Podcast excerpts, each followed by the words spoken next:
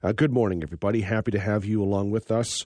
A wildfire smoke continues to have an impact on air quality, and there's some good news and bad news on that front.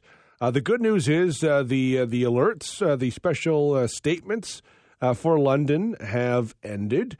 the bad news is when you look ahead to the summer, which hasn't even officially arrived yet. this could be a re- recurring theme this year. Dave Phillips with Environment Canada says the current high temperatures and dryness are just a dress rehearsal and that the wildfires are part of a pre run. So, I want to talk about air quality and how to protect yourself. To do that, we're joined by Dr. Anurag Bhalla, assistant professor at the Schulich School of Medicine and Dentistry at Western University. I appreciate the time today. Uh, good morning. Thank you for having me. I imagine you're a pretty popular guy these days based on your expertise. Yeah, certainly. We are getting a lot of questions uh, in respirology about uh, the wildfire smoke and how best to protect ourselves. What sort of uh, questions are people asking you? Um, the main questions are what are the, the health risks associated with wildfire smokes? Um, what are some of the symptoms? And uh, how best to protect uh, individual patients? So, what are some of the risks? Um, so, as we all know, that the, the, the wildfire smoke is uh, composed of a host of different chemicals.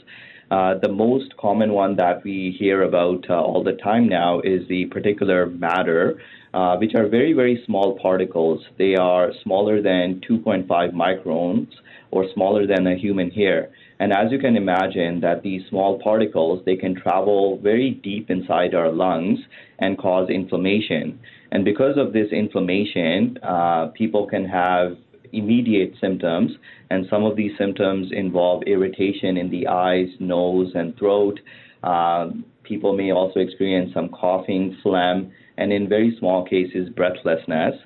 Those are all associated with the lung symptoms, but other people may also experience some nausea and headaches.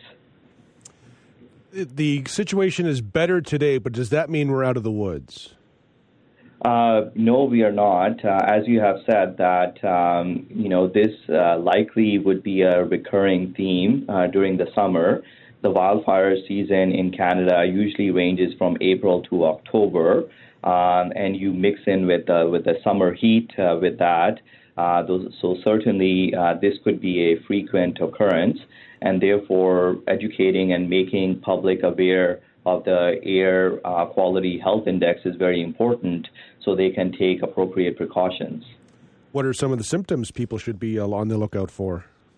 So the symptoms that we, we talked about is irritations in the in the eyes, nose, throat, um, coughing, phlegm production, shortness of breath.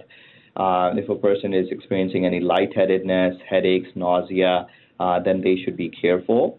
Um, I do want to point out that there are a particular group of people who are more susceptible uh, to the smoke, and these group includes people with respiratory conditions such as asthma, COPD, um, extremes of age, elderly or very very young, uh, pregnant women are are vulnerable as well.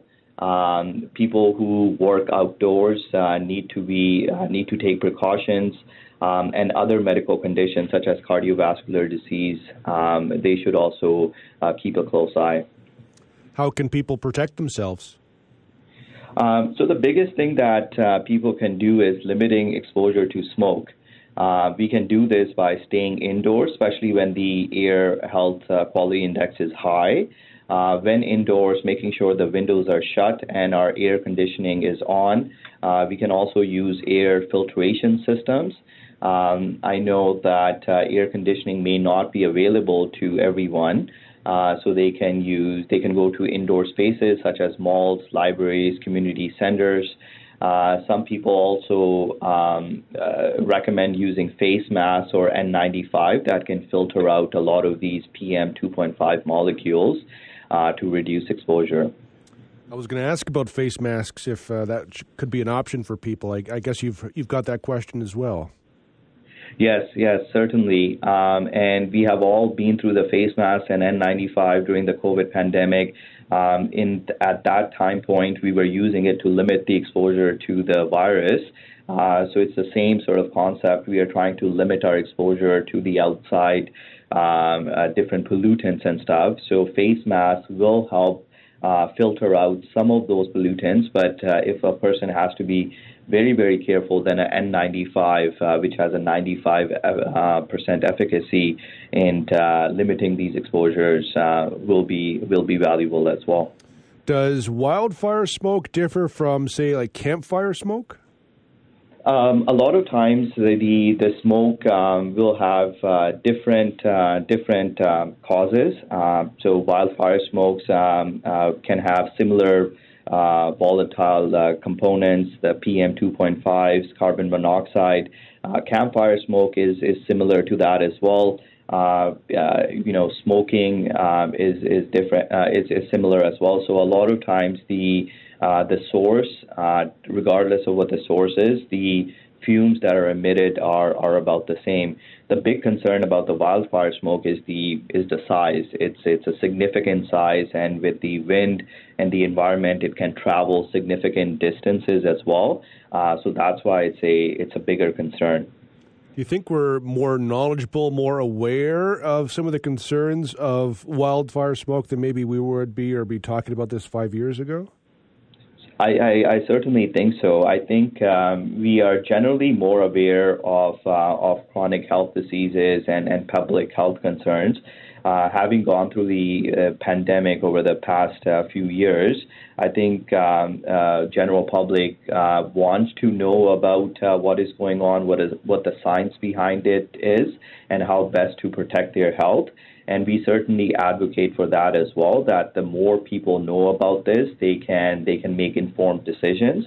Um, and similarly, I think any sort of public health uh, concern that comes, I think now we are getting much more efficient in disseminating that information to inform the general public. I certainly appreciate the time today. Thank you very much. Thank you so much for having me. That's Dr. Anurag Bhalla, Assistant Professor, the Schulich School of Medicine and Dentistry at Western University.